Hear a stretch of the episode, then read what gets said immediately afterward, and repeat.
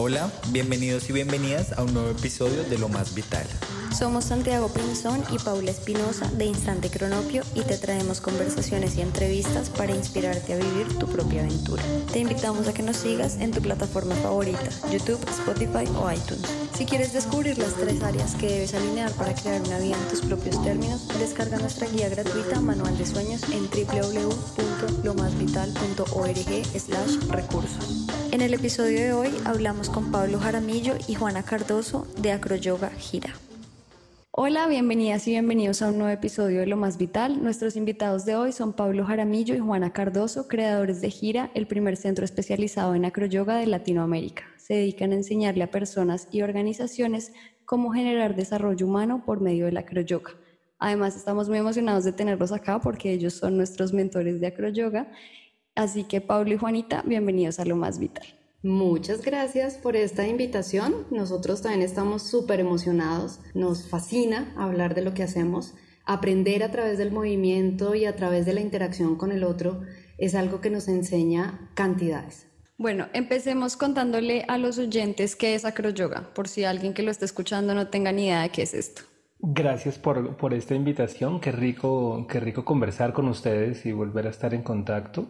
Y bueno, ¿de qué se trata el acroyoga? Son dos palabras mezcladas que cualquiera entiende fácilmente, pero como que hacerse una idea no siempre es tan fácil. En términos muy sencillos, es una disciplina que enseña a trabajar a las personas con acrobacias en pareja igual que lo hacen algunas academias de circo o escuelas de gimnasia o de acrobacia, pero con cuál distinción que el enfoque no lo hacen en el entrenamiento de competencia, sino, como lo decían ustedes, en todos los procesos de desarrollo humano y de crecimiento que suceden cuando uno desarrolla estas actividades. Y a diferencia de otras, de otras disciplinas que hacen acrobacias, logró generar una forma de enseñar estos procesos de, acrobacia en pareja a cualquier persona. No tiene que ser un deportista que estuvo en la liga de gimnasia desde chiquito, sino que cualquier persona, incluso adulto que nunca hizo nada, puede hacer acroyoga y lo importante y lo interesante es justamente poner la atención en todos esos procesos de relacionamiento y de crecimiento personal que suceden en esa interacción entre las personas.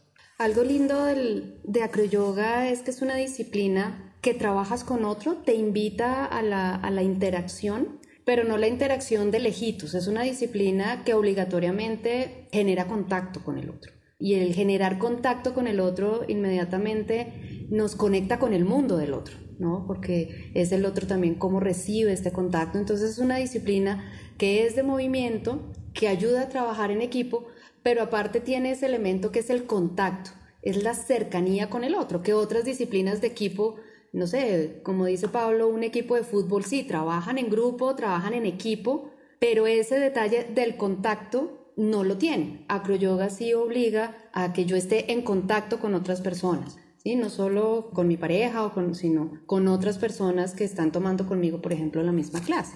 Entonces, ese elemento del contacto, digamos que para nosotros es clave porque sí genera una invitación a relacionarnos distinto y a invitar al otro de manera distinta a conversar conmigo. Eso es un poco a lo que se refieren con trabajo en equipo versus trabajo como equipo. ¿Por qué no nos explican un poco esa diferencia que mencionan en su blog? Sí, es un poco lo que estaba tratando de decir Juanis. Una cosa es tener acciones coordinadas en el mismo espacio y al tiempo por ejemplo, una empresa de 120 personas, por poner cualquier ejemplo, pues todos están trabajando en equipo, todos están en la empresa y todos están cumpliendo una función para que el propósito de esa empresa funcione. Y eso no es malo, pero el hecho de trabajar en contacto, de trabajar en una conexión, digamos, directa, que en este caso la parte del, del contacto físico, pues lo hace que sea una interacción mucho más cercana, hace una diferenciación, porque ya no es yo hago mi parte y tú haces la tuya, vamos al tiempo y al final miramos, y si hay que ajustar algo, ajustamos,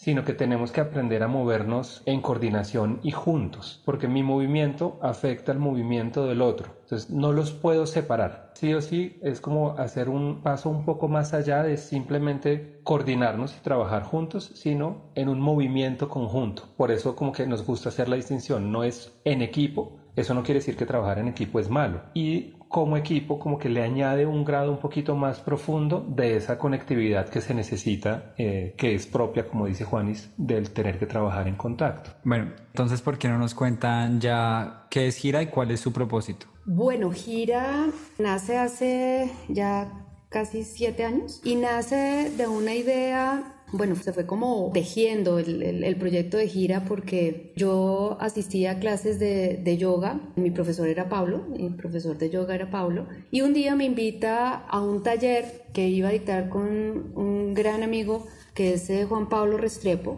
que es uno de los primeros acroyogis de Sudamérica, y me invita a que me quede. Y yo me quedo, yo en ese momento trabajaba en una empresa, en una empresa de ingeniería de petróleos, todos ingenieros, todos súper cuadriculados, todo por el carril que debe ser, y trabajaba toda la parte de salud mental. Cuando entro yo a este taller con Pablo y con Juan Pablo Restrepo y me invitan a tener que conectarme con otros. Me sacan de mi tapete y tienes que tocar al otro y tienes que, entrar a, a interactuar con el otro. Para mí fue algo de verdad como revelador. No es solamente lo que yo estoy haciendo, sino lo que el otro también está haciendo y es un logro en conjunto para que ambos nos sentamos bien. Entonces empiezo yo a observar todos estos elementos que viví en ese primer taller y creo que no pasé de un vuelo muy sencillo que en acroyoga se llama pájaro, no pasé de ahí, pero el hecho de estar sostenido por otro, de ver la responsabilidad que el otro estaba asumiendo al sostenerme y mi propia responsabilidad para no pesarle tanto al otro,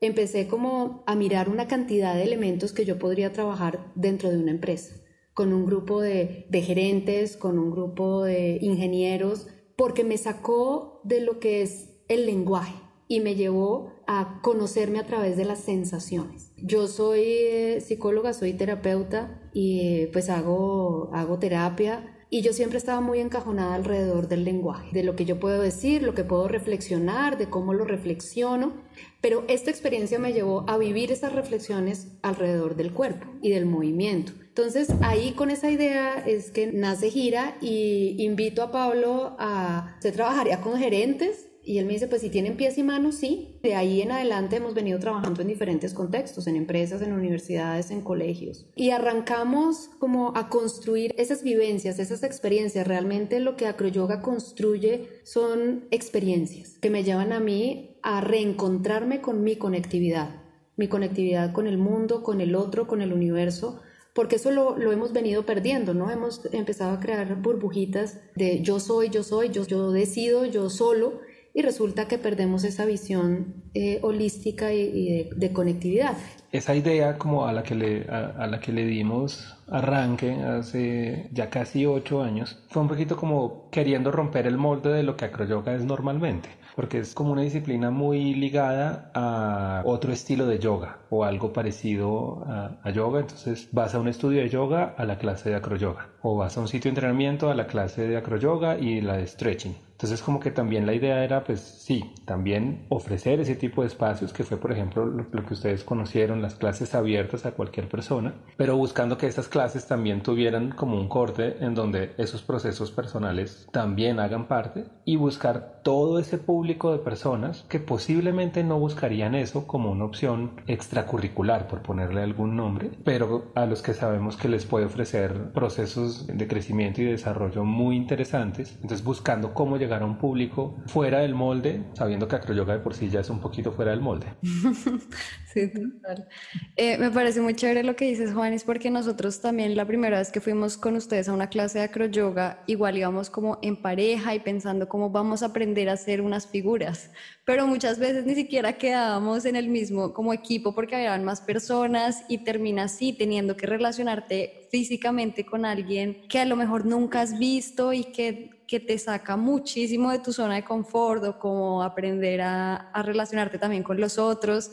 Eso es, me parece demasiado valioso de todo este ejercicio de acroyoga. Y quería preguntarles también cómo fue como ese cambio de emprender su propio proyecto, porque tú nos decías, Juana, que estabas en el mundo de la psicología y Pablo estabas en la enseñanza de la música, si no estoy mal. Bueno, pues no sé si me lo estoy diciendo a mí misma, pero yo sigo haciendo psicología, pero a través de acroyoga. He encontrado muchas, digamos, como espacios para seguir aprendiendo del ser humano y el ser humano en interacción ahí en el momento presente. Esa es una de las cosas que acroyoga a mí me encanta y es que como, como dices, como me tengo que enfrentar a alguien que posiblemente no conozco, y muchas personas dicen, estoy poniendo en riesgo mi vida en alguien que no conozco, o sea, alguien me va a sostener y ni siquiera lo conozco, ¿sí? Es como entender al ser humano en una realidad que a todos se nos ha olvidado, como decía hace, hace un ratico, o sea, en esa realidad de yo siempre estoy en conexión con otros. Y por más de que yo quiera como adornar las cosas a través del lenguaje, en acro es, es imposible adornarlo, o sea, lo que salió ahí salió y creo que ustedes lo vivieron un poco y el, el miedo que salió salió, la rabia que salió salió, la frustración que salió salió. Entonces, ¿cómo contener los equipos de trabajo? ¿Cómo contener a las personas? Cómo ayudarles a que sea una experiencia de autoconocimiento. Yo digo que yo sigo haciendo psicología, ¿sí? Me parece muy lindo la invitación que me hace este tipo de espacios y es que pues me saca del consultorio, ¿no? Me saca del yo soy un experto y tú vienes aquí a mí, sino también me pone en interacción. Cada vez le busco más patas al gato, o sea, cada vez que hacemos un vuelo, si es un vuelo invertido, yo miro qué emociones, qué cosas están presentes. Es una mujer que nunca ha hecho nada o es alguien, por ejemplo, que está con su pareja. O... Siempre le estoy buscando el cómo puedo eh, generar experiencias de autoconocimiento a través de ese movimiento y a través de cuerpo. Para mí también no, no siento que haya sido como un contraste, como una vida antes y después de la acroyoga porque sí me dedicaba a la, pedagogía musical, mucho en la pedagogía infantil, y por mucho tiempo yo fui muy reacio a, a, tener espacios de educación con adultos. Digamos que mi gran pasión fue la enseñanza y con niños me parece fantástico, eh, digamos que es algo que muchas veces cuento cuando me preguntan mi historia con el acroyoga y es que me fascina el trabajo con los niños porque son absolutamente transparentes. De mis recuerdos favoritos es una niña de 7 años que un día me dice como, Pablito, tengo una idea para que la clase no sea tan aburrida. y lo dijo con una honestidad en donde no estaba ni peleando conmigo ni queriendo salir de la clase, sino como que le pareció que era aburrida y se le ocurrió una forma de hacerla chévere. Pero esa honestidad es muy difícil de ver en adultos y en trabajos de movimiento, por ejemplo, la primera clase de yoga que yo di para adultos me, me, sentía como viviendo en carne propia Another Brick in the Wall de Pink Floyd, que yo decía levanten los brazos, inhala, y todo el mundo levantaba los brazos e inhalaba al tiempo y juiciosos. Y decía, ¿yo cómo hago para saber cuál está aburrido y cuál está contento? ¿Cuál le conecta a la clase y cuál está pensando en las facturas? Era muy difícil. Y cuando llegué por primera vez a un taller de acroyoga que me invitaron como músico hacer música de, de acompañamiento para todo el taller, yo veo esa vaina y me invitaron a participar y empecé a ver eso que yo veía en las clases con niños, un poco lo que dice Juanis, el miedo sale, la frustración, la alegría, las ganas de celebrar que lo logré o de ponerse bravo que no lo logré. Y todo eso es lo que yo estoy acostumbrado también como a leer en las personas y es lo que me, me daba a mí también la base de, de hacer las clases que hacía, tanto de música y hoy en día de acroyoga, pero tienen un poquito como ese mismo corte una clase no solamente de un contenido teórico, sino también ajustadas a esas personas que están ahí con las cosas que les pasan ahí en ese momento. Y creo que Acroyoga pues nos pone a todos sobre la mesa quiénes somos y cómo estamos en ese momento. Un día vas a clase y todo es genial y estás eufórico y otro día tuviste un chicharrón en el trabajo y, y, les dices que sí, que no a todo el mundo porque estás de malas pulgas. Entonces eso para mí es muy, muy enriquecedor. Hay algo ahí bien, bien bonito y es que tanto Pablo como yo siempre hemos trabajado en docencia. Ese poder transmitir, no importa qué.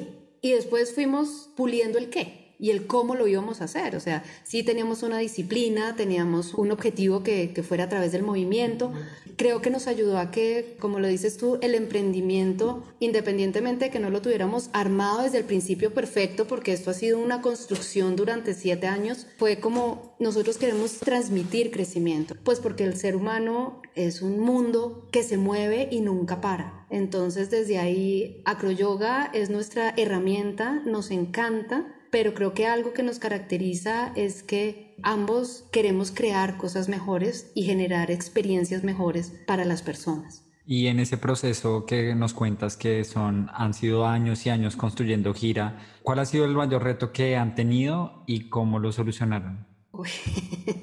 pues han sido un montón. O sea, uno, explica en una empresa que es acroyoga y explica en una empresa que se van a tener que tocar, o sea, se van a tener que quitar los zapatos, o sea, este tipo de cosas, digamos a nivel administrativo y jocoso, no crean, ha sido muy difícil. ¿Por qué? Porque yo creo que hoy digamos, con todo esto de la pandemia, todo el mundo está un poco más abierto al cambio y acomodarse. Y Pero cuando nosotros empezamos con acroyoga, que era una capacitación dentro de una empresa, a ti te meten en un salón, ¿sí? te dan tu silla o compartes mesa con alguien y te vuelves a parar cuando se termina la capacitación. Que inclusive al principio nosotros no mencionábamos acroyoga nunca. Ese fue un cambio que hicimos porque no, vamos a hacer un ejercicio o sea, lo camuflábamos. Poco a poco nosotros también fuimos soltando y poco a poco también decíamos, vamos a hacer acroyoga y esto es así y esto. Pero al principio vender la idea de que tú puedes crecer a través de la interacción con el otro, si lo miramos teóricamente. O sea, es que si tú haces acroyoga, tú vas a aprender de las personas que están ahí y vas a aprender cosas de ti mismo pues yo pienso que el, ser humano es, es, increíble porque le gusta la novedad, pero le da miedo la novedad. Entonces lo que fuimos haciendo fue como cambiando las estrategias de acercamiento a los ejercicios, por ejemplo. Al principio creo que los botábamos muy rápido a hacer acro. Creo que hoy en día hacemos todo un proceso de acompañamiento hasta antes de llegar al vuelo, digamos, ya sea a través de yoga, ya sea a través de ejercicios en pareja primero, porque estamos convencidos que a la gente le gusta la novedad, le gusta arriesgarse, pero también le gusta que lo acompañen en ese proceso. Yo estoy de acuerdo con que vender la idea es lo más difícil y siento que sigue siendo lo más difícil. Y tener que explicar qué es esa cosa de acro que siempre nos encontramos con alguien en donde contarle la historia es ciencia ficción, es algo completamente nuevo. Uy, esa cosa que en serio todo eso. Pues como dice Juanis al principio, con todo y el amor que teníamos por la docencia, fue como una cegación con esta experiencia es tan increíble que ella solita hace todo y pues como que nos fuimos puliendo en cómo acercarla a la gente para que tengan un tipo de aprendizaje al que queríamos que llegaran. No simplemente pues que cada cual hiciera sus suposiciones y su interpretación de lo que pasó, pero sigue siendo el reto. Yo creo que parte de superarlo ha sido la persistencia, el tener gente, poco como ustedes nos conocieron hace unos años, hoy en día nos llaman para un podcast o para un trabajo con su equipo de trabajo y ha sido como tener también esa paciencia de los que ya han vivido la experiencia también nos han ayudado a multiplicarla y a hacer que se conozca para otras personas. Otra como digamos obstáculo, el involucrar todo el elemento cuerpo y movimiento como una herramienta de aprendizaje. Nos encontramos mucho como que cuerpo y movimiento es la diversión, el juego, la clase extracurricular, ¿sí? Este tipo de cosas. Y el llevar todo este proceso de autoconciencia a que a través del cuerpo y del movimiento yo aprendo y me conozco a mí mismo, ha sido también un proceso que inclusive nosotros mismos también hemos aprendido con nosotros mismos, en nuestros entrenamientos, en la manera como llevamos el acroyoga. Entonces, ese fue como un obstáculo de sacar el acroyoga como la clase extracurricular de la empresa o la clase extracurricular de la universidad, sino que es un elemento que me permite generar procesos de aprendizaje. Y es que yo creo que también nuestra visión viene muy permeada por las clases de educación física de todas las personas, que es una visión de pronto muy mecánica del cuerpo, de correr cinco vueltas a la cancha, y después la propuesta de ustedes va mucho más profundo, ¿no? Y nos hemos encontrado con situaciones muy curiosas. Por ejemplo, pues ustedes ya han tenido la experiencia de, de ser acroyoga y se dan cuenta que uno lo puede hacer. Pero, por ejemplo, a veces hay, una vez llegó una chica que fue a clase, logró el vuelo perfecto y se quejó porque es que ella no estaba sintiendo esfuerzo físico. pero no se trata de eso, o sea, se trata de entender cómo están. Es más, era muy curioso porque lo estaba haciendo bien, pero la interpretación de ella es que estaba mal porque no estaba sintiendo cansancio. O otra chica que lograba los vuelos y cuando terminaba, no, no, yo soy muy mala. Y nos tocaba grabarla de celulares distintos y que se mirara como de varias pruebas, ¿no? Como de varios celulares para que así nos creyera aún más. Que sí estaba haciendo las cosas, porque ella tenía una imagen de ella misma, de, no, yo no logro esto, y lograba todos los vuelos. Entonces, eso viene un poquito también de lo que tú dices, Santiago, de las, la herencia que tenemos en relación al cuerpo. Efectivamente, es muy mecánica, la idea de fuerza es de gimnasio y de músculo. Entonces, levantar a alguien está el mito de yo tengo que ser muy fuerte. Y pues cuántas personas bajitas, chiquitas, flaquitas logran ser base y, cargar a otros y cuántos grandes logramos también poder ser voladores. Entonces eso es algo que rompe muchos estereotipos.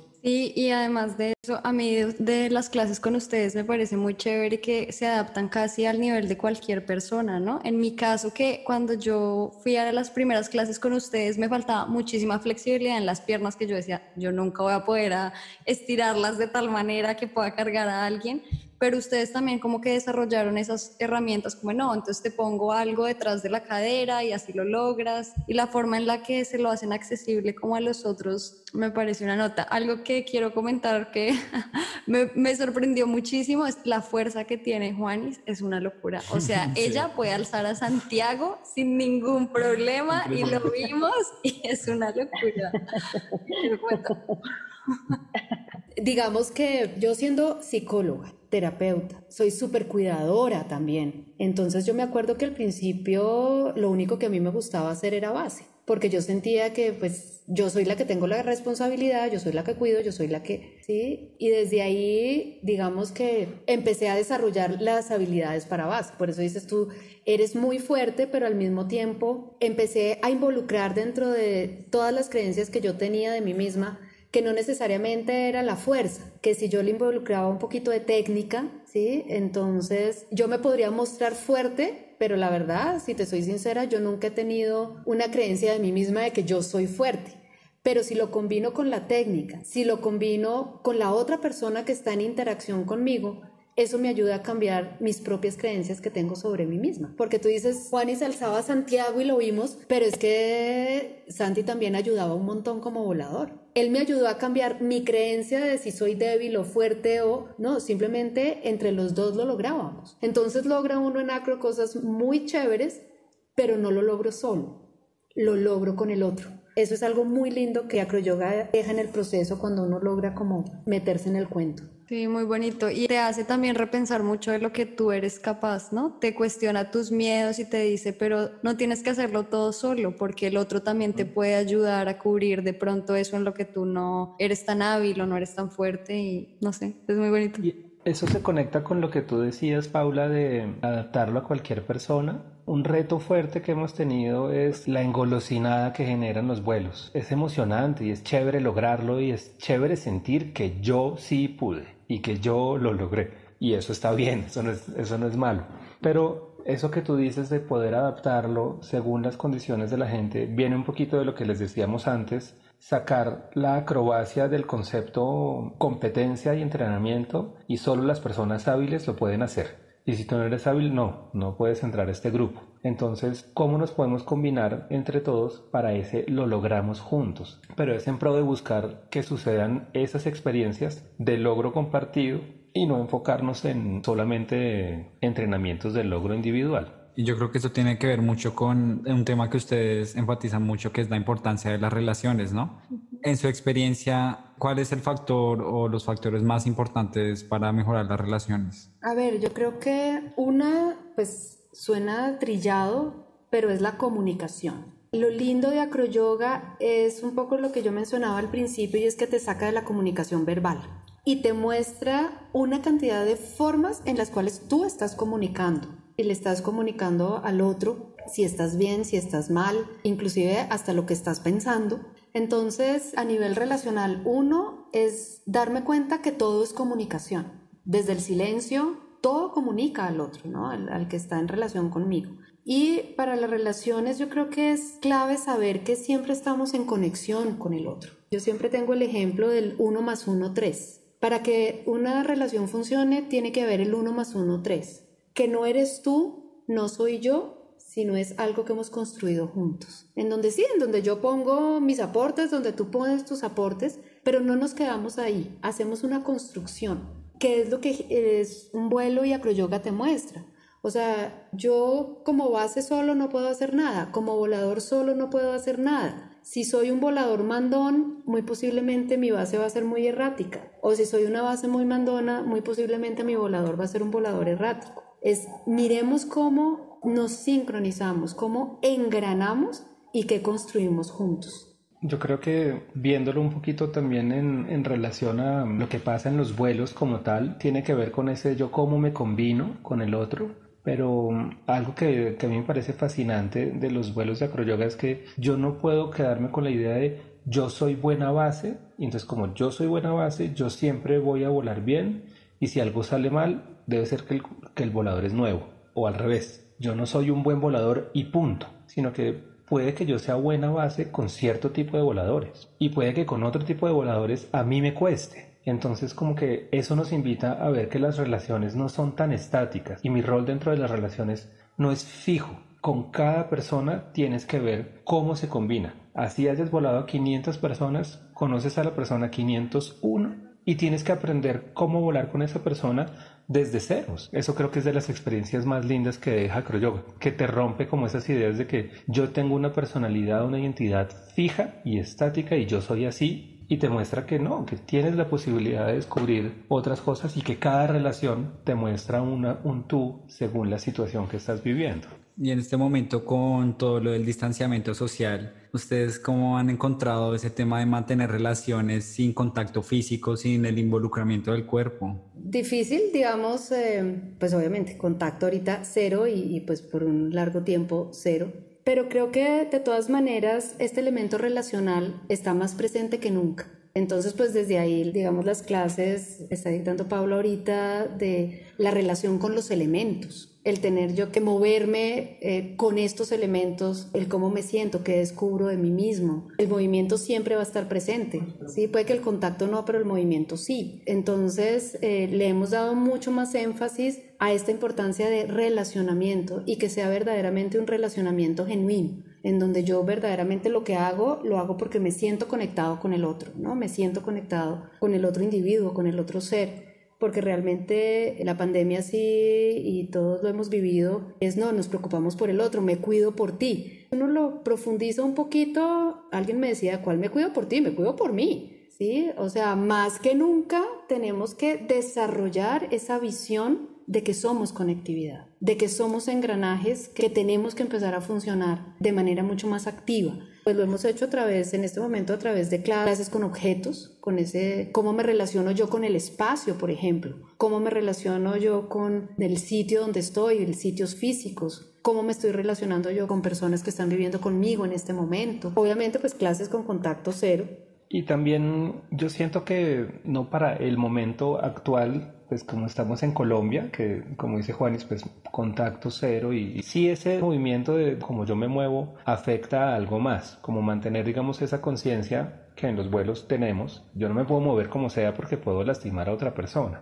Pero yo creo que más adelante vamos a tener un trabajo muy interesante de resignificar el contacto y la confianza en el contacto porque creo que de, de, lo que ha generado toda esta situación, sobre todo en, en, Latinoamérica, donde hemos tenido como encierros tan largos, y es completamente entendible que la gente tenga miedo a que lo toquen. Y yo creo que vamos a necesitar, porque el ser humano necesita el contacto. Digamos que parte de su desarrollo como especie se dio por ese contacto. Como bebés aprendemos todo a través del contacto, de los gestos, de las caricias, de los abrazos, de los golpecitos para sacar los gases aprendemos muchas cosas a través del contacto y ahora estamos en un momento donde está, digamos, en, un, en, una tela de juicio muy fuerte de que es malo y ahora nos tenemos que cuidar, pero vamos a tener, ojalá, un trabajo interesante en, en esa resignificación de lo que es el contacto, la confianza en el, en el contacto y en el otro y en el compartir esos espacios. Hay algo que yo les quiero preguntar y es, nosotros hablamos mucho de la importancia de seguir los sueños y siempre decimos que el cuidado del cuerpo es muy importante para seguir los sueños, pero nos cuesta cómo, cómo explicarlo. ¿Ustedes ven alguna relación y de qué manera, cómo se puede relacionar este cuidado del cuerpo con, digamos, seguir tu propio camino y la autorrealización?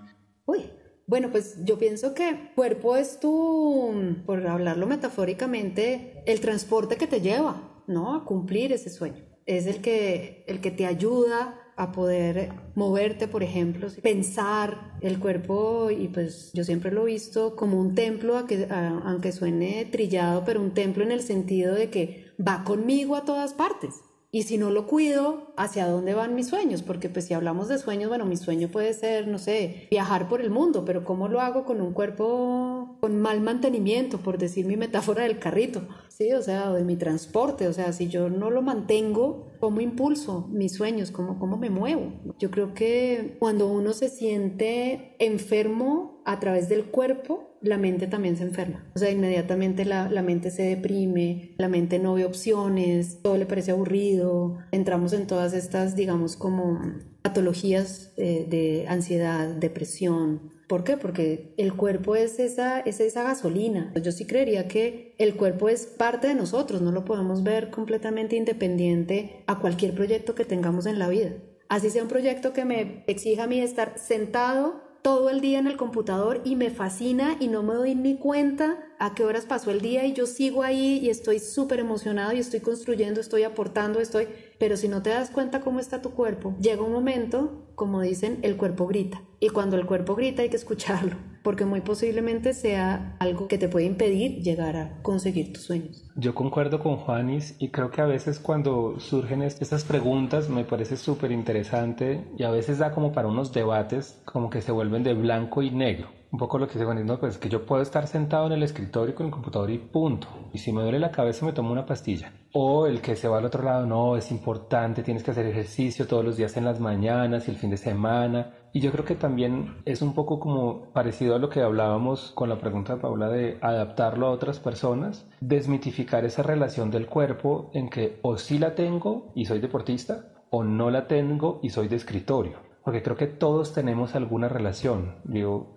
alguna vez me preguntaban en relación al aspecto físico y, como a la capacidad deportiva, pues yo qué pensaba de la admiración por el cuerpo. Yo le dije, mira, una de las personas que más admiro lo que hace con su cuerpo es un italiano regordo, que es uno de los mejores guitarristas clásicos de la historia. Y a mí nadie me puede sacar de la idea de que este tipo es fantástico con lo que hace y él sí, usa los dedos, pero todo su cuerpo se involucra en eso que hace y tiene una relación con ese tipo de cuerpo. Será gordo, los médicos le dirán que tiene que tener cuidado con la comida y estas cosas, sí, pero digamos que es uno de los maestros que a mí más me ha enseñado en que hay que tener una relación sana con uno y con el cuerpo que uno tenga. Bajito, alto, flaco, gordito, fuerte, débil, todo eso me muestra un poquito lo que hablamos ahorita de yo cómo me puedo combinar en qué situación. O sea, como que tu cuerpo te da muchas posibilidades de relacionar de formas muy distintas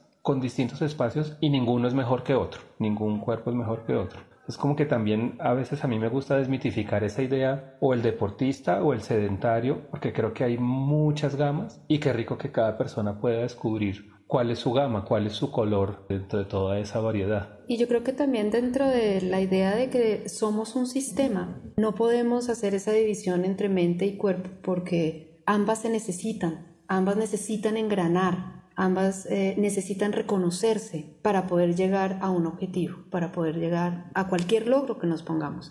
Necesitamos ese engranaje de ambas. Con uno sola llega un momento en que la mesa se desbalancea desde el estilo de cada uno. Es que eh, ahí estoy de acuerdo con Pablo, nos han enseñado que para trabajar el cuerpo entonces tienes que ser deportista y salir a correr y no, uno puede mover su cuerpo y uno puede reencontrarse con su cuerpo de muchas formas. Cada uno de nosotros tiene su propio estilo, su propia manera de poder trabajar su cuerpo. No necesariamente tiene que ser a nivel de, del deporte, pero todos lo trabajamos para que engrane con nuestra mente y, y los dos engranados puedan verdaderamente llevarnos a esos logros que queremos tener. Es muy interesante.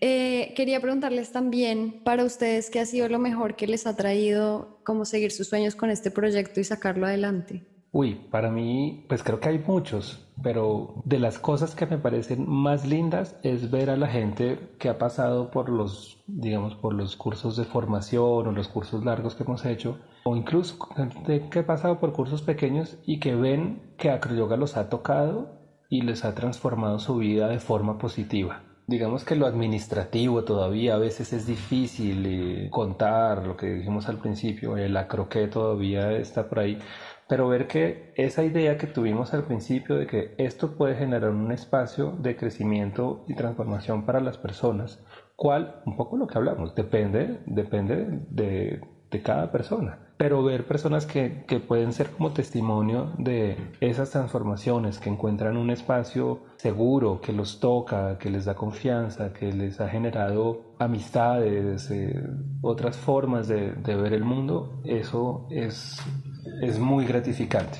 Yo creo, pues me uno a esa idea de Pablo y hay algo que a mí me encanta y es cómo estas experiencias generan sonrisas. No necesariamente es la sonrisa de porque estoy feliz, porque hay sonrisas de miedo, hay sonrisas de frustración, pero son sonrisas que invitan, que invitan a moverme, a moverme emocionalmente, no solamente a moverme físicamente, sino a moverme emocionalmente. Y una estudiante de una de las formaciones un día nos dijo, es que estos espacios generan posibilidad. Y yo creo que a mí lo que más me satisface de todo este trabajo es que creamos experiencias que generan posibilidades y les abren a las personas eh, la mirada. Y ya con eso, ¿hacia dónde cada quien escoge? ¿Hacia dónde quiere ir cada uno? Cada quien escoge. Nosotros ya en ese, a ese nivel no entramos a trabajar, pero abrimos puertas, abrimos posibilidades. Cuando uno verdaderamente ve la sonrisa en el otro porque ha abierto esta posibilidad, es una sonrisa que te invita a la vida. Y eso a mí me encanta. Un poco lo que queremos hacer acá, ¿no? Mm. También abrir posibilidades, mostrar muchas historias de personas y que cada uno ya encuentre su camino. Sí, es, demasiado bonito. Em, y a propósito de abrir posibilidad para cada persona, ¿hay algún hábito que tengan ustedes que los ayude a mantenerse enfocados que podamos compartir con, con las personas que estén escuchando esta historia? Algo que nos invite a ser creativos, Ahorita para mí ha sido un reto fuerte con el trabajo de objetos y, y, ahora qué uso y tiene que ser algo que la gente tenga en la casa porque salir a comprar el kit, no. Pero yo creo que tener el hábito de o tener un espacio, un lugar o alguna tarea en donde yo tenga que aprender e inventar, así sea inventar cuántas sal le he hecho a la receta de hoy, pero yo creo que eso es un hábito fundamental el no, el no perder esa capacidad de, de, ser creativo en el aspecto que para cada cual funcione.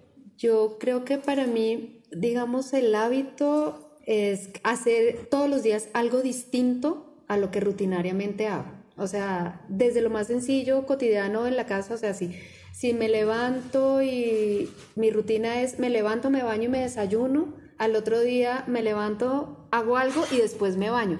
O sea, como cambiar la rutina para generar novedad. A mí me, me gusta siempre generar novedad, pero en las cosas cotidianas, no la novedad del trabajo y la novedad de, no, novedad en que me ayude a perder el hábito, todavía lo tengo arraigado, pero pues ya no tanto, y es, esta rutina me organiza, organízate, pero involucra la novedad en las cosas sencillas de la, cotidianidad. Bueno, ya para ir cerrando, le quería preguntar primero, Juanita, tú compartiste una historia en la cual hiciste un vuelo con los ojos tapados y que tuviste una enseñanza muy grande sobre la determinación.